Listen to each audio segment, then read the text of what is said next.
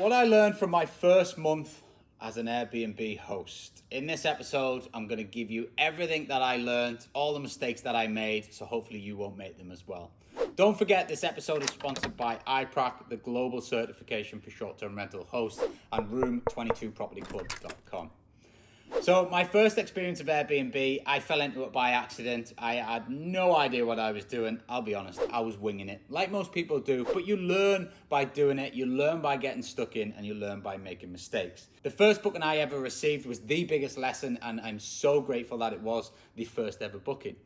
I had a one bed property not a million miles away from the start line of the Great North Run.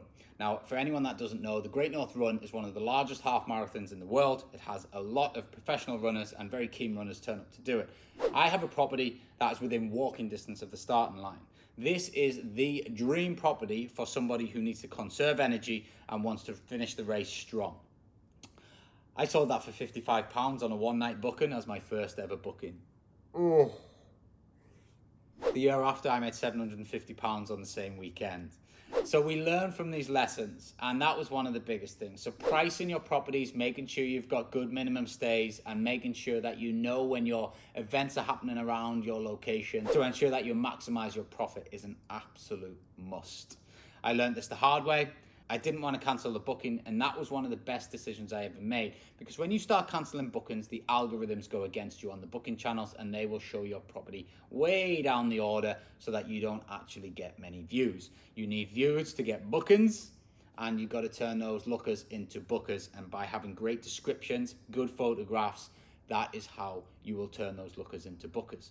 Another lesson that I learned quite quickly was iPhone photographs are nowhere near as good as professional photographs. Invest in your photography because that is your showroom. People are scrolling through many, many, many options. You need to stand out.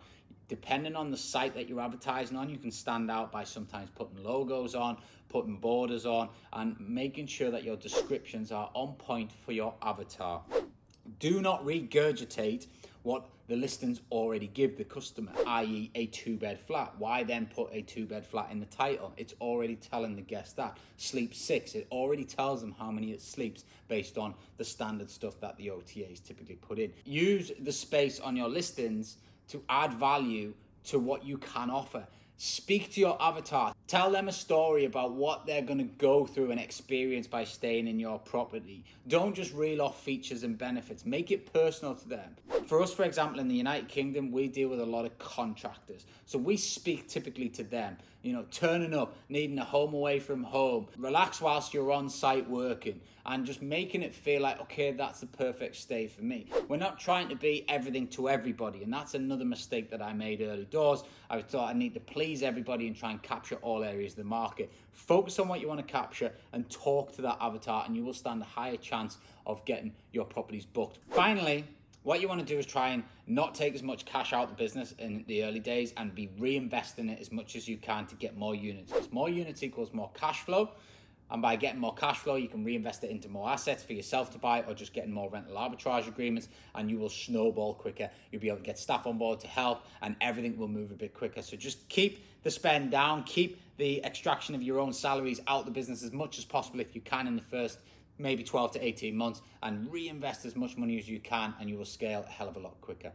As always, don't forget to like, share, and subscribe, and make sure you check out room22propertyclub.com. If you are enjoying the show, then I would really appreciate a review.